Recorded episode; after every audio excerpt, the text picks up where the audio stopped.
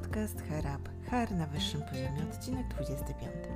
Cześć, tutaj Agnieszka z HR Up. Witam Cię serdecznie i zapraszam do posłuchania kolejnego odcinka podcastu HR Up, HR na wyższym poziomie.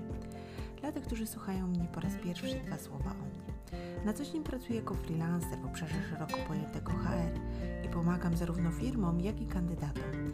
Firmom w doborze najlepszych pracowników, a kandydatom w znalezieniu wymarzonej pracy. Więcej o mnie możecie znaleźć na moim profilu na LinkedInie, wyszukując mnie jako Agnieszka Widacka, a jeśli jesteście zainteresowani zagadnieniami z pogranicza HR i zdrowia za biurkiem, to zapraszam Was na mój Instagram. Tutaj możecie mnie wyszukać jako Agnieszka Widacka bądź jako fit.hr. Zachęcam Was również do subskrypcji mojego podcastu na Waszym ulubionym kanale. Dzięki temu nie ominie Was żaden odcinek. Tytuł dzisiejszego odcinka to kontynuacja mojej rozmowy z Zytą Machnicką. Rozmawiamy o ludziach, których nie widać.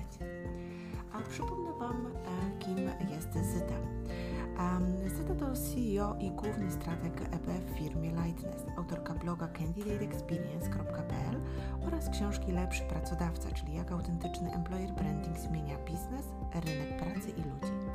Krzewi ideę employer brandingu oraz pomaga liderom i zespołom w budowaniu autentycznej marki pracodawcy. Jest pomysłodawczynią i opiekunem merytorycznym studiów podyplomowych Employer Branding oraz Trend Watching and Future Studies na AGH w Krakowie oraz inicjatorką i organizatorką EB Masters ogólnopolskiej społeczności praktyków i pasjonatów Employer Brandingu. Przez ponad 14 lat dobrze poznała potrzeby kandydatów, pracowników i działów HR. Rekrutowała dla klientów wewnętrznych i zewnętrznych, współtworzyła od podstaw agencję rekrutacyjną, projektowała strony internetowe i portale pracy z funkcją ATS oraz kierowała działaniami marketingowymi dla 4 firm HR-owych. Od 2011 roku Zyta prowadzi działalność szkoleniowo-konsultingową z zakresu employer brandingu. Jest częstą prelegentką konferencji branżowych, autorką artykułów z zakresu e-wizerunku, personal brandingu i employer brandingu oraz jurorką ogólnopolskich konkursów z zakresu EB i HR. Wierzę, że każdą firmę stać na bycie lepszym pracodawcą. Przypomnę tylko, że w ubiegłym tygodniu rozmawiałam z Zytą o pokoleniu silversów czy też asów, jak Zyta zaznacza w swojej książce, oraz o pokoleniu milenialsów. Zapraszam Was do wysłuchania drugiej części mojej rozmowy z Zytą.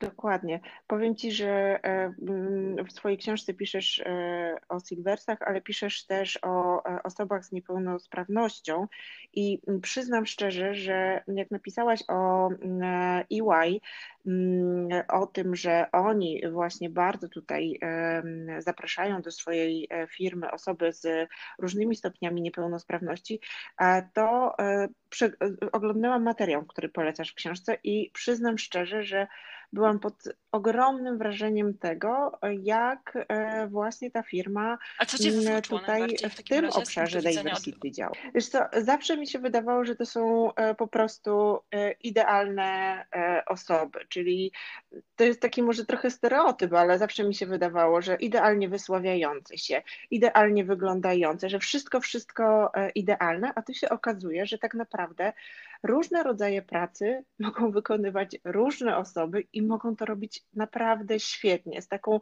jak widziałam ten film, to powiem Ci szczerze, że jak widziałam tą pasję tych osób, jak one są po prostu dumne, że są częścią firmy, że one też miały właśnie takie obawy, o których ja mówię, że właśnie to jest taka firma, nazwijmy to dla idealnych osób, a one są idealne, tylko po prostu tak, jakby w pewnym aspekcie. Zdecydowanie prawda? Tak. Osoby z niepełnosprawnością mogą być również idealne dla pracodawcy, po prostu są osobami z niepełnosprawnością. Myślę, że to jest bardzo cenne też, co powiedziała Iga Jędrych, która była w jednym z filmów, które właśnie EY wykorzystał w ramach tej kampanii tutaj dla osób, które też nas słuchają. To jest kampania Poziom Wyżej bez Barier, jest firmy EY. To jest o tyle ciekawe, że EY EY w ogóle swą komunikację employer brandingową opiera właśnie na haśle poziom wyżej. W tym przypadku mamy to hasło rozwinięte o ten fragment bez barier, co uważam, że w ogóle jest fantastyczne pod kątem właśnie zarówno językowym, jak i w ogóle tego odbioru, że to jest po prostu niejako rozszerzenie działań pracodawcy o kolejną grupę. I w tym przypadku właśnie uważam, że to się zresztą łączy z tym, o czym ty powiedziałaś, że bardzo cenne jest to, co wspomniała w jednym z tych filmów Iga Jędrych, która powiedziała, że każdy z nas ma jakąś niepełnosprawność, tylko różnica jest taka, że ja ją mam orzeczoną i że mam na to papier. No i taka rzeczywiście jest prawda. I myślę sobie, że w ogóle właśnie ten temat osób, które zmagają się z różnymi problemami zdrowotnymi. To jest znowuż temat bardzo mocno niewykorzystywany przez pracodawców w Polsce, pomimo tego oczywiście, że zadziewają się kolejne projekty nakierowane na ten temat, to jednak w dalszym ciągu uważam, że tego jest niewystarczająco dużo. Jednym z tematów, które zresztą poruszyłam, to był temat osób, które właśnie wracają do pracy albo pracują właśnie w tym czasie, gdy zmagają się z nowotworami. Nie? No i uważam, że w ogóle ten temat jest całkowicie niewykorzystany na rynku, niewykorzystany przez pracodawców, a przecież właśnie według Europejskiej Agencji Zdrowia i Pracy co roku 1,4 miliona osób, które są aktywne zawodowo, to są osoby, które mają zdiagnozowany nowotwór. I gdy słyszymy o tym, że ten średni wskaźnik powrotu takich osób do pracy to jest 64%. To oznacza, że spora część tych osób w ogóle nie decyduje się na powrót do pracy, na powrót do konkretnego pracodawcy. Bardzo często prawdopodobnie dlatego, że albo ten temat nie jest w żaden sposób zaopiekowany przez dane przedsiębiorstwo, że firmy czy pracodawcy po prostu nie zdają sobie sprawy z tego, że osoba, która zmaga się z nowotworem, czy zmagała się z nowotworem, może być w dalszym ciągu efektywnym i zaangażowanym pracownikiem. Po prostu ma momenty, w których na przykład częściej musi się pojawić u lekarza, czy potrzebuje tych momentów, gdy pracuje zdalnie i tak dalej, no ale z drugiej strony mówimy o tym, że może się okazać, że będzie to osoba, co do której powinniśmy wdrożyć po prostu politykę podobną firmie, którą wdrażamy w przypadku mam, osób, które lada moment będą miały dzieci albo które są na urlopie macierzyńskim i lada moment z tego urlopu wracają. Nie? Że naprawdę myślę, że zbyt często zapominamy o tym w firmach, że szereg działań, które są nakierowane na jedną grupę na jedną grupę docelową, mogą zostać również po lekkim takim liftingu wdrożone w kontekście innych grup, bo często jest dużo aspektów wspólnych. Oczywiście, jeżeli popatrzymy sobie na to wszystko w sposób taki racjonalny i sensowny, więc potencjał tutaj w tych działaniach rzeczywiście jest bardzo duży i myślę, że znowuż jest to mega ważne, żebyśmy rozumieli, że serio osoby w różnym stanie zdrowotnym są w stanie właśnie wspierać nas jako pracodawców i sprawiać, że będziemy działali naprawdę fajnie i plus dodatkowo otwierać przedsiębiorstwo właśnie na tą różnorodność, która jest dzisiaj niesamowicie ważna do tego, żebyśmy się po prostu rozumieli dobrze. To powiem Ci, że ta część, w której pisałaś właśnie o osobach z chorobą nowotworową, dla mnie to była nowość. Przyznam szczerze, że nigdy o tym nie myślałam, więc super, bardzo Ci tutaj za to dziękuję, że właśnie o tym napisałaś w książce, bo myślę, że to jest temat naprawdę bardzo, bardzo ważny, tym bardziej jak dzielisz się badaniami, które pokazują, że te osoby chcą wrócić do pracy. Natomiast, no właśnie, jednym z pierwszych gości mojego podcastu była Aga Czmyr-Kaczanowska, współzałożycielka Fundacji Mamo Pracuj. Ty też o Fundacji Agnieszki piszesz w swojej książce i do tej pory to był taki temat generalnie totalnie przemilczany, też to był taki temat nieporuszany, a od jakiegoś czasu coraz częściej mówi się o powrocie kobiet po dłuższych przerwach, czasami naprawdę bardzo długich przerwach do pracy, czasami wręcz o przebranżowieniu. I ja tak się zastanawiam, jakie korzyści według Ciebie właśnie może mieć pracodawca, który zatrudnia dziewczynę, mamę, kobietę po takiej dłuższej przerwie? Znowu ciekawe pytanie, przede wszystkim dlatego, że ja nie mam dzieci, ja mam bezklatkowe króliki w domu, dwa, w związku z tym oczywiście będę się wypowiadać tutaj trochę jako laik w tym temacie, ale myślę, że tylko trochę, bo jednak te 15 lat doświadczenia zawodowego też sprawiło, że na różne osoby w swoim życiu i zawodowym, i prywatnym trafiłam i akurat temat właśnie macierzyństwa w kontekście pracy jest mi bliski, właśnie ze względu na Agę Czmyr-Kaczanowską, o której wspomniałaś. Ja się bardzo zresztą cieszę z tego, że Aga wraz ze swoją wspólniczką Asią i z dziewczynami, z którymi tworzą tę fundację Mamo Pracuj, naprawdę tyle dobrego robią na rynku i też się cieszę, że Aga jest naszą absolwentką naszej podyplomówki employer brandingowej na AGH, więc rzeczywiście znamy. I tak, dlaczego pracodawca może, z czego pracodawca może skorzystać, gdy ściąga do siebie kobietę, która ma za sobą ten okres urlopu macierzyńskiego, czy nawet trochę dłużej zajmowała się dzieciakami? Myślę, że na pewno może mieć przed sobą osobę, która w trochę inny sposób już patrzy na swój czas, w trochę inny sposób potrafi się zorganizować. Przecież bardzo często słyszymy, że mamy to są kobiety, które muszą być świetnie zorganizowane, żeby pogodzić właśnie macierzyństwo, szczególnie z pracą, albo żeby w ogóle ogarnąć ten świat macierzyński, poradzić sobie z dzieciakami, które przecież ciągle wymagają uwagi, ciągle wymagają takiego dobrego zaopiekowania. Więc na pewno kwestia organizacji, na pewno kwestia takiej świadomości i dojrzałości, że jakby nie patrzeć, człowiek, który jest już rodzicem, to jest osoba, która musi sobie, czy tego chce, czy nie, czy zmienić priorytety. Pamiętać o tym, że tutaj zawsze będzie to ten człowiek, który będzie od tej konkretnej osoby zależny. Więc na pewno taka wewnętrzna dojrzałość i na pewno kwestia organizacji. A tak poza tym, to myślę, że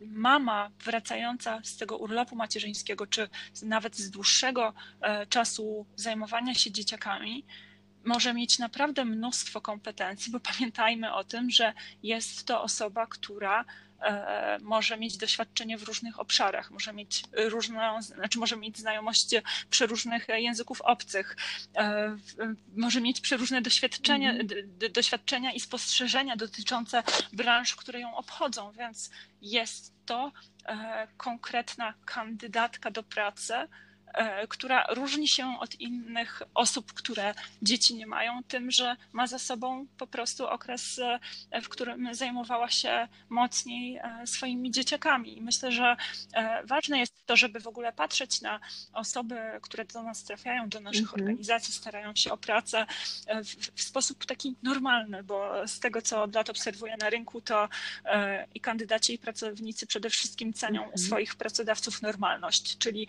to, że są traktowani po partnersku, że się ich słucha, że się ich zauważa i się ich docenia.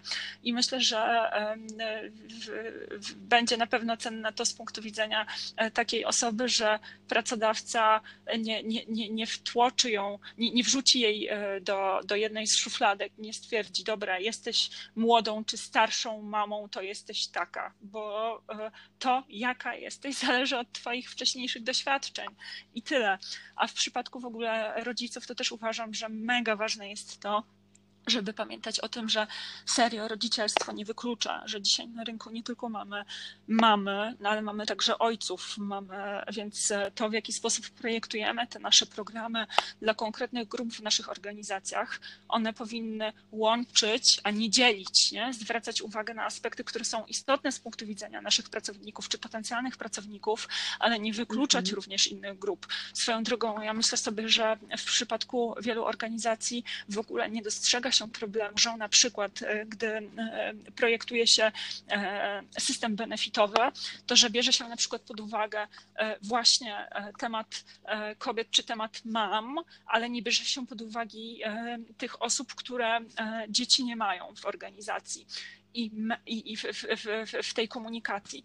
I później wyobraźmy sobie, do ilu sytuacji może dojść konfliktowych, w których okazuje się, że wewnętrznie nie rozmawiamy z różnymi grupami, nie, że wyciągamy na wierzch tylko jedną grupę, że staramy się ją mocniej docenić, a pytanie, jak grupy, które są niejako przeciwieństwem tej grupy, w jaki sposób one się czują, jeżeli w ogóle tego tematu nie dotykasz, nie? I myślę, że właśnie ta kwestia tego poczucia takiej też firmowej sprawiedliwości jest bardzo ważna, że jeżeli nie zwracamy uwagi w naszych komunikatach i w naszych działaniach jako pracodawcy na różne grupy, nie tylko wiekowe, na grupy w różnych sytuacjach i właśnie jeśli dedykujemy coś osobom chorym, to jeśli dedykujemy coś osobom zdrowym, to czy zwracamy uwagę na osoby chore, jeśli dedykujemy coś rodzicom, to czy zwracamy uwagę na osoby, które tych dzieci nie mają i tak dalej, że to jest mega ważne, żeby danemu tematowi przyglądać się z dwóch stron, albo właśnie jeśli nakierujemy się na temat związany z kobietami, to co z mężczyznami, tak jak w przypadku właśnie mam, nie? Co z ojcami, czy dla nich również mamy wdrażane odpowiednie rozwiązania. Więc myślę, że jesteśmy w stanie czerpać dużo właśnie z różnych grup. W przypadku grup mam wracających na rynek pracy na pewno bardzo ważne jest to, żeby w odpowiedni sposób przygotować także ten powrót, bo my bardzo często w naszych organizacjach szalejemy tutaj na przykład z tym, co mama wracająca do pracy zobaczy u siebie na swoim biurku, że zobaczy jakieś balony, prezenty i tak dalej, zostanie w fajny sposób przywitana, ale czy ona na pewno jest dobrze zaopiekowana też w tym czasie, w której jej firmie nie było, nie? Czy ma kontakt z innymi pracownikami, czy ktoś na nią zwraca uwagę, albo w jaki sposób też jest przygotowywana, czy zwraca się uwagę także na jej psychikę, na ile ona jest gotowa pod kątem takim właśnie wewnętrznym do tego powrotu, bo zresztą w ogóle temat zdrowia psychicznego w organizacjach to jest osobna rzecz i myślę, że osobna rzecz jeszcze na pewno nie funkcjonująca w taki sposób, w jaki funkcjonować powinna, aczkolwiek też tutaj zauważamy coraz więcej dobrych praktyk na rynku i to jest bardzo budujące. Ale super te spostrzeżenia, o których powiedziałaś, żeby spojrzeć na to z różnych stron, grup, które tak naprawdę mamy w firmie. Czy to są mamy, czy to są właśnie osoby, które jednak nie mają dzieci, żeby o te wszystkie osoby zadbać. I przyznam, że nie myślałam pod tym kątem, ale no, jak widzisz, każda rozmowa czegoś nas uczy. Super. I też tak sobie myślę, że po tym, co powiedziałaś, jasno to wskazuje, że tak naprawdę pracodawcy tylko tracą na tym, że zapominają właśnie o takich grupach, o których my rozmawiałyśmy, czyli o ASach, o osobach z niepełnosprawnością, o kobietach chcących wrócić na rynek pracy, czy osobach z chorobami nowotworowymi, więc tak się zastanawiam jeszcze na koniec, tak jakbyśmy mogły trochę podsumować. Czy mogłabyś podzielić się przemyśleniami dotyczącymi tego, od czego powinny zacząć firmy, w których nie było programu Diversity and Inclusion, by zadbać o swoich obecnych i przyszłych pracowników?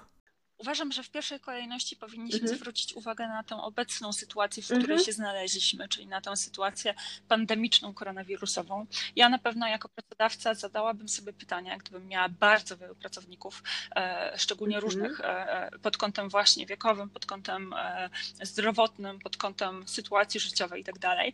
Na ile moja obecna komunikacja, czy ta moja dotychczasowa komunikacja była komunikacją, która była włączająca, na ile mniej lub bardziej świadomie dyskryminowała różne grupy albo sprawiała, że wewnątrz firmy było poczucie niesprawiedliwości. Myślę, że to specyficzne poczucie niesprawiedliwości obecnie jest odczuwane, czy było odczuwane głównie w przedsiębiorstwach, w których mieliśmy osoby, które pracowały zdalnie i osoby, które były na froncie. I okej, bierzemy pod uwagę to, że z jednej strony może to nie mieć nic wspólnego z tą różnorodnością, ale z drugiej strony ma z nią bardzo dużo wspólnego, bo nagle się okazuje, że osoby, które na przykład są pracownikami tymczasowymi, czy są osobami zatrudnionymi jako kontraktorzy, czy niezatrudnionymi bezpośrednio przez pracodawcę, ale zatrudniającymi się same, ale wykonujące na jej rzecz konkretne działania, że nagle się okazuje, że tymi naszymi decyzjami jako pracodawcy albo sposobem komunikacji jednych ludzi wkurzamy, a o innych bardzo dbamy. I zadałabym sobie pytanie, jaka jest rzeczywiście sytuacja obecnie w moim przedsiębiorstwie i na ile ta moja komunikacja właśnie brała pod uwagę to, że na ile w tej mojej komunikacji było czuć, że zależy mi na wszystkich pracownikach, a nie tylko na wybranych grupach. Więc to jest na pewno pierwsza rzecz, którą jako pracodawca możesz zrobić. Kolejnym aspektem, tak już w kontekście w ogóle takim, bym powiedziała, strategicznym, to warto zadać sobie pytanie, w jaki sposób w ogóle wygląda i czy jest w naszym przedsiębiorstwie strategia employer brandingowa i kogo ona rzeczywiście dotyczy.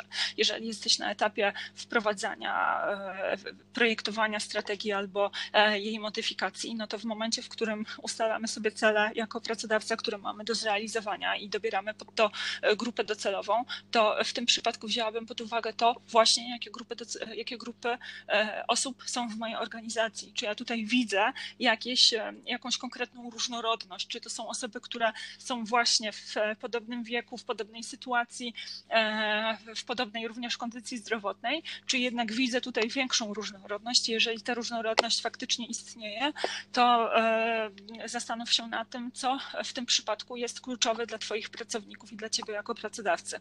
Dużo zresztą wniosków i pomysłów pojawia się bardzo często w badaniach zaangażowania, satysfakcji, czy w badaniach pulsu organizacji, gdzie pojawiają się frustracje i też jakieś sugestie ze strony pracowników dotyczące tego, co dla nich jest najważniejsze. Więc zerknij jako pracodawca na wyniki badań, rozmów, bo niekoniecznie musiałeś prowadzić takie ustrukturyzowane badania, ale może po prostu prowadziłeś rozmowy, dyskusje ze swoimi ludźmi albo dochodziły do ciebie głosy dotyczące tego, jak ta sytuacja obecnie w twojej firmie wygląda. I zobacz i zerknij na to faktycznie, gdzie się pojawia najwięcej frustracji, najwięcej punktów zapalnych.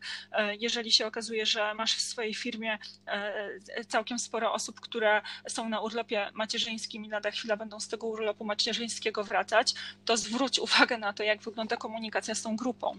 Jeśli masz osoby, które są mocno doświadczone zawodowo i są już trochę starszy wiekowo, to zobacz, w jaki sposób wygląda pakiet benefitów dla nich.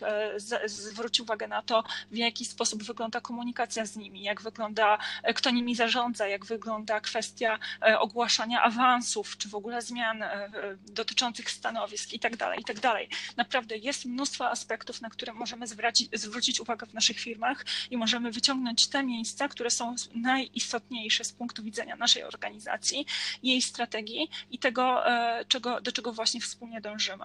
I po zidentyfikowaniu tych kluczowych grup i kluczowych problemów do zaopiekowania, wdróż jak najszybciej działania dedykowane tym konkretnym grupom, ale nie rób tego samodzielnie, jako szef wszystkich szefów, czy samodzielnie jako człowiek od HR-u lub od EB, tylko pilnuj tego, żeby rzeczywiście pracować w interdyscyplinarnych zespołach, rozmawiać z różnymi osobami w swojej organizacji i nie tylko z zarządem, ale także z menadżerami i też z przedstawicielami osób na różnych stanowiskach. I jeżeli będziesz tego pilnować, to jestem pewna, że jako pracodawca jesteś na dobrej drodze do tego, żeby tym lepszym pracodawcą być szybciej niż ci się wydaje. I powiem Ci, Zyto, że tutaj bardzo mnie zaskoczyłaś, no bo z tego, co mówisz, to tak naprawdę dużo rzeczy można zrobić samemu. Nie trzeba wydawać masy kasy, tylko tak naprawdę małymi krokami robić pewne rzeczy. Właściwie tak naprawdę wszystko opiera się z tego, co mówisz, na komunikacji, odpowiedniej komunikacji ze swoimi współpracownikami, pracownikami, zespołami, prawda? Od dłuższego czasu powtarzam na rynku, że działania employer brandingowe to nie jest tylko budowanie wizerunku firmy jako pracodawcy, czy przede wszystkim komunikowanie się codzienne, komunikowanie prawdy na temat tego, jakim pracodawcą jesteś i komunikowanie się ze swoimi kluczowymi grupami docelowymi, czyli ze swoimi kandydatami i pracownikami. Jeżeli weźmiemy pod uwagę to, że nasi ludzie, nasi pracownicy i nasi kandydaci potrzebują prawdy na temat przedsiębiorstwa, w którym są, czy do którego chcą trafić.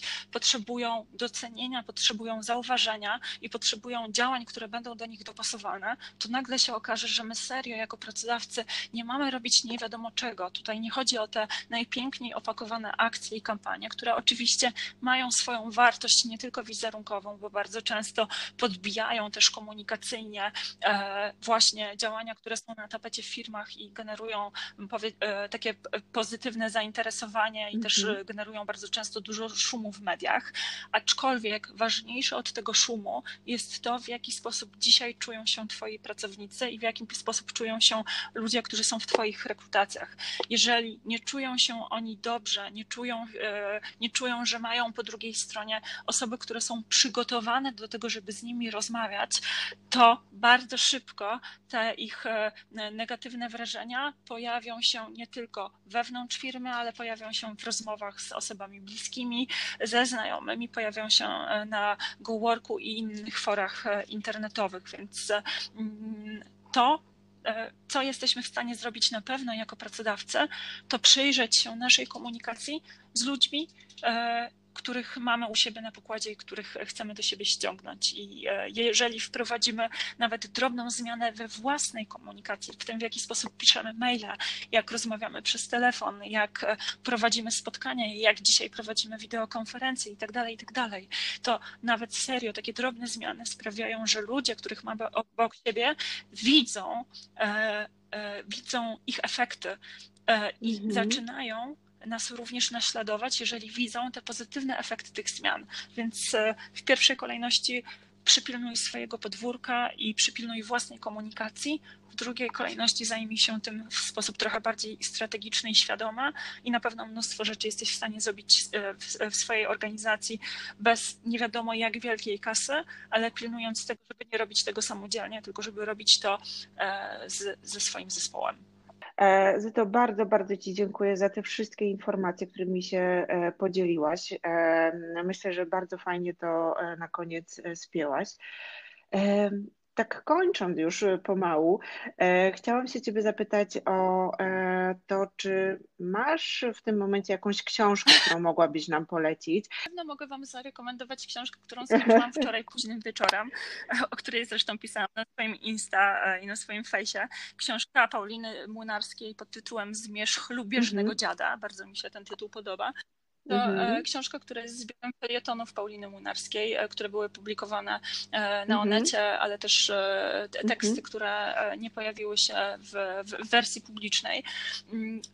Paulina Młynarska pisze bardzo dużo o tematach, które w Polsce budzą bardzo duże kontrowersje, czyli są to kwestie dotyczące przemocy wobec kobiet, dotyczące pedofilii w kościele, dotyczące niezrozumienia tematu feminizmu itd.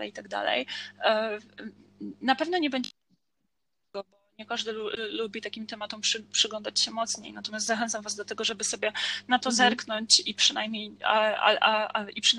wybrać część felietonów, zwrócić na nie uwagę, bo jest tam dużo spostrzeżeń, które uważam, że są trafne i cenne rzeczywiście na rynku i na pewno pomagają też trochę zrozumieć świat z perspektywy kobiety, która również jest doświadczona życiowo, która, jak sama pisze, jest po 4 rozwodach, która dużo przeszła, nie nazwie się osobą idealną, ale na pewno jest to takie, na pewno będą to spostrzeżenia, które z jej, które patrząc na perspektywę właśnie autorki, będą bardzo autentyczne i uważam, że takim książkom również warto się przyglądać, więc dzisiaj akurat polecam Zmierzch lubieżnego dziada. Zyto, powiedz jeszcze słuchaczom, pewnie zdecydowana większość wie, gdzie Cię znaleźć, ale może jest ktoś, kto jeszcze nie wie, gdzie możemy Cię znaleźć w social mediach. Na pewno znajdziecie mnie pod hasłem Zyta Machnicka na wszystkich głównych społecznościówkach, czyli na LinkedInie, na Facebooku, na Twitterze, na Instagramie. Znajdziecie również nasze działania lightnessowe w ramach naszego hubu edukacyjnego, szkolącego i konsultującego interesującego znajdziecie nas na fejsie pod hasłem właśnie Lightness i na LinkedInie pod hasłem tym samym, również pod tym samym na Twitterze i na Insta. Jeżeli chcecie poczytać moje starsze teksty blogowe, to znajdziecie mnie na blogu CandidateExperience.pl, a odnośniki dotyczące książki Lepszy Pracodawca znajdziecie na stronie pod tytułem lepszypracodawca.pl. Znajdziecie mnie również na studiach podyplomowych Employer Branding na AGH-u oraz na podyplomówce Trend Watching and Future Studies również na AGH-u, bo te dwie podyplomówki prowadzę merytorycznie. No i znajdziecie mnie również przy inicjatywie EB Masters, w naszej grupie EB Masters to my i na fejsie EB Masters. Tam na razie mamy chwilową ciszę, ale przygotowujemy się powoli do powrotu popandemicznego albo okołopandemicznego w związku. Zapraszam Was niemal wszędzie. Tam, gdzie macie ochotę, tam mnie znajdziecie i na moich profilach oficjalnych i na mniej oficjalnych, które właściwie stały się oficjalne, więc gdyby coś, to dawajcie znak.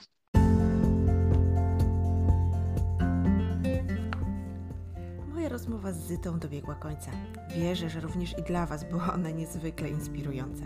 A jeśli chcecie posłuchać więcej o zagadnieniach z obszaru diversity, to zapewniam Was, że będzie ku temu okazja już niedługo. Śledźcie mnie w social mediach, a gdzie informuję Was na bieżąco, kogo usłyszycie w kolejnym odcinku podcastu HR Up, HR na wyższym poziomie. To tyle na dzisiaj. Serdecznie pozdrawiam Was i życzę Wam dobrego dnia. Cześć!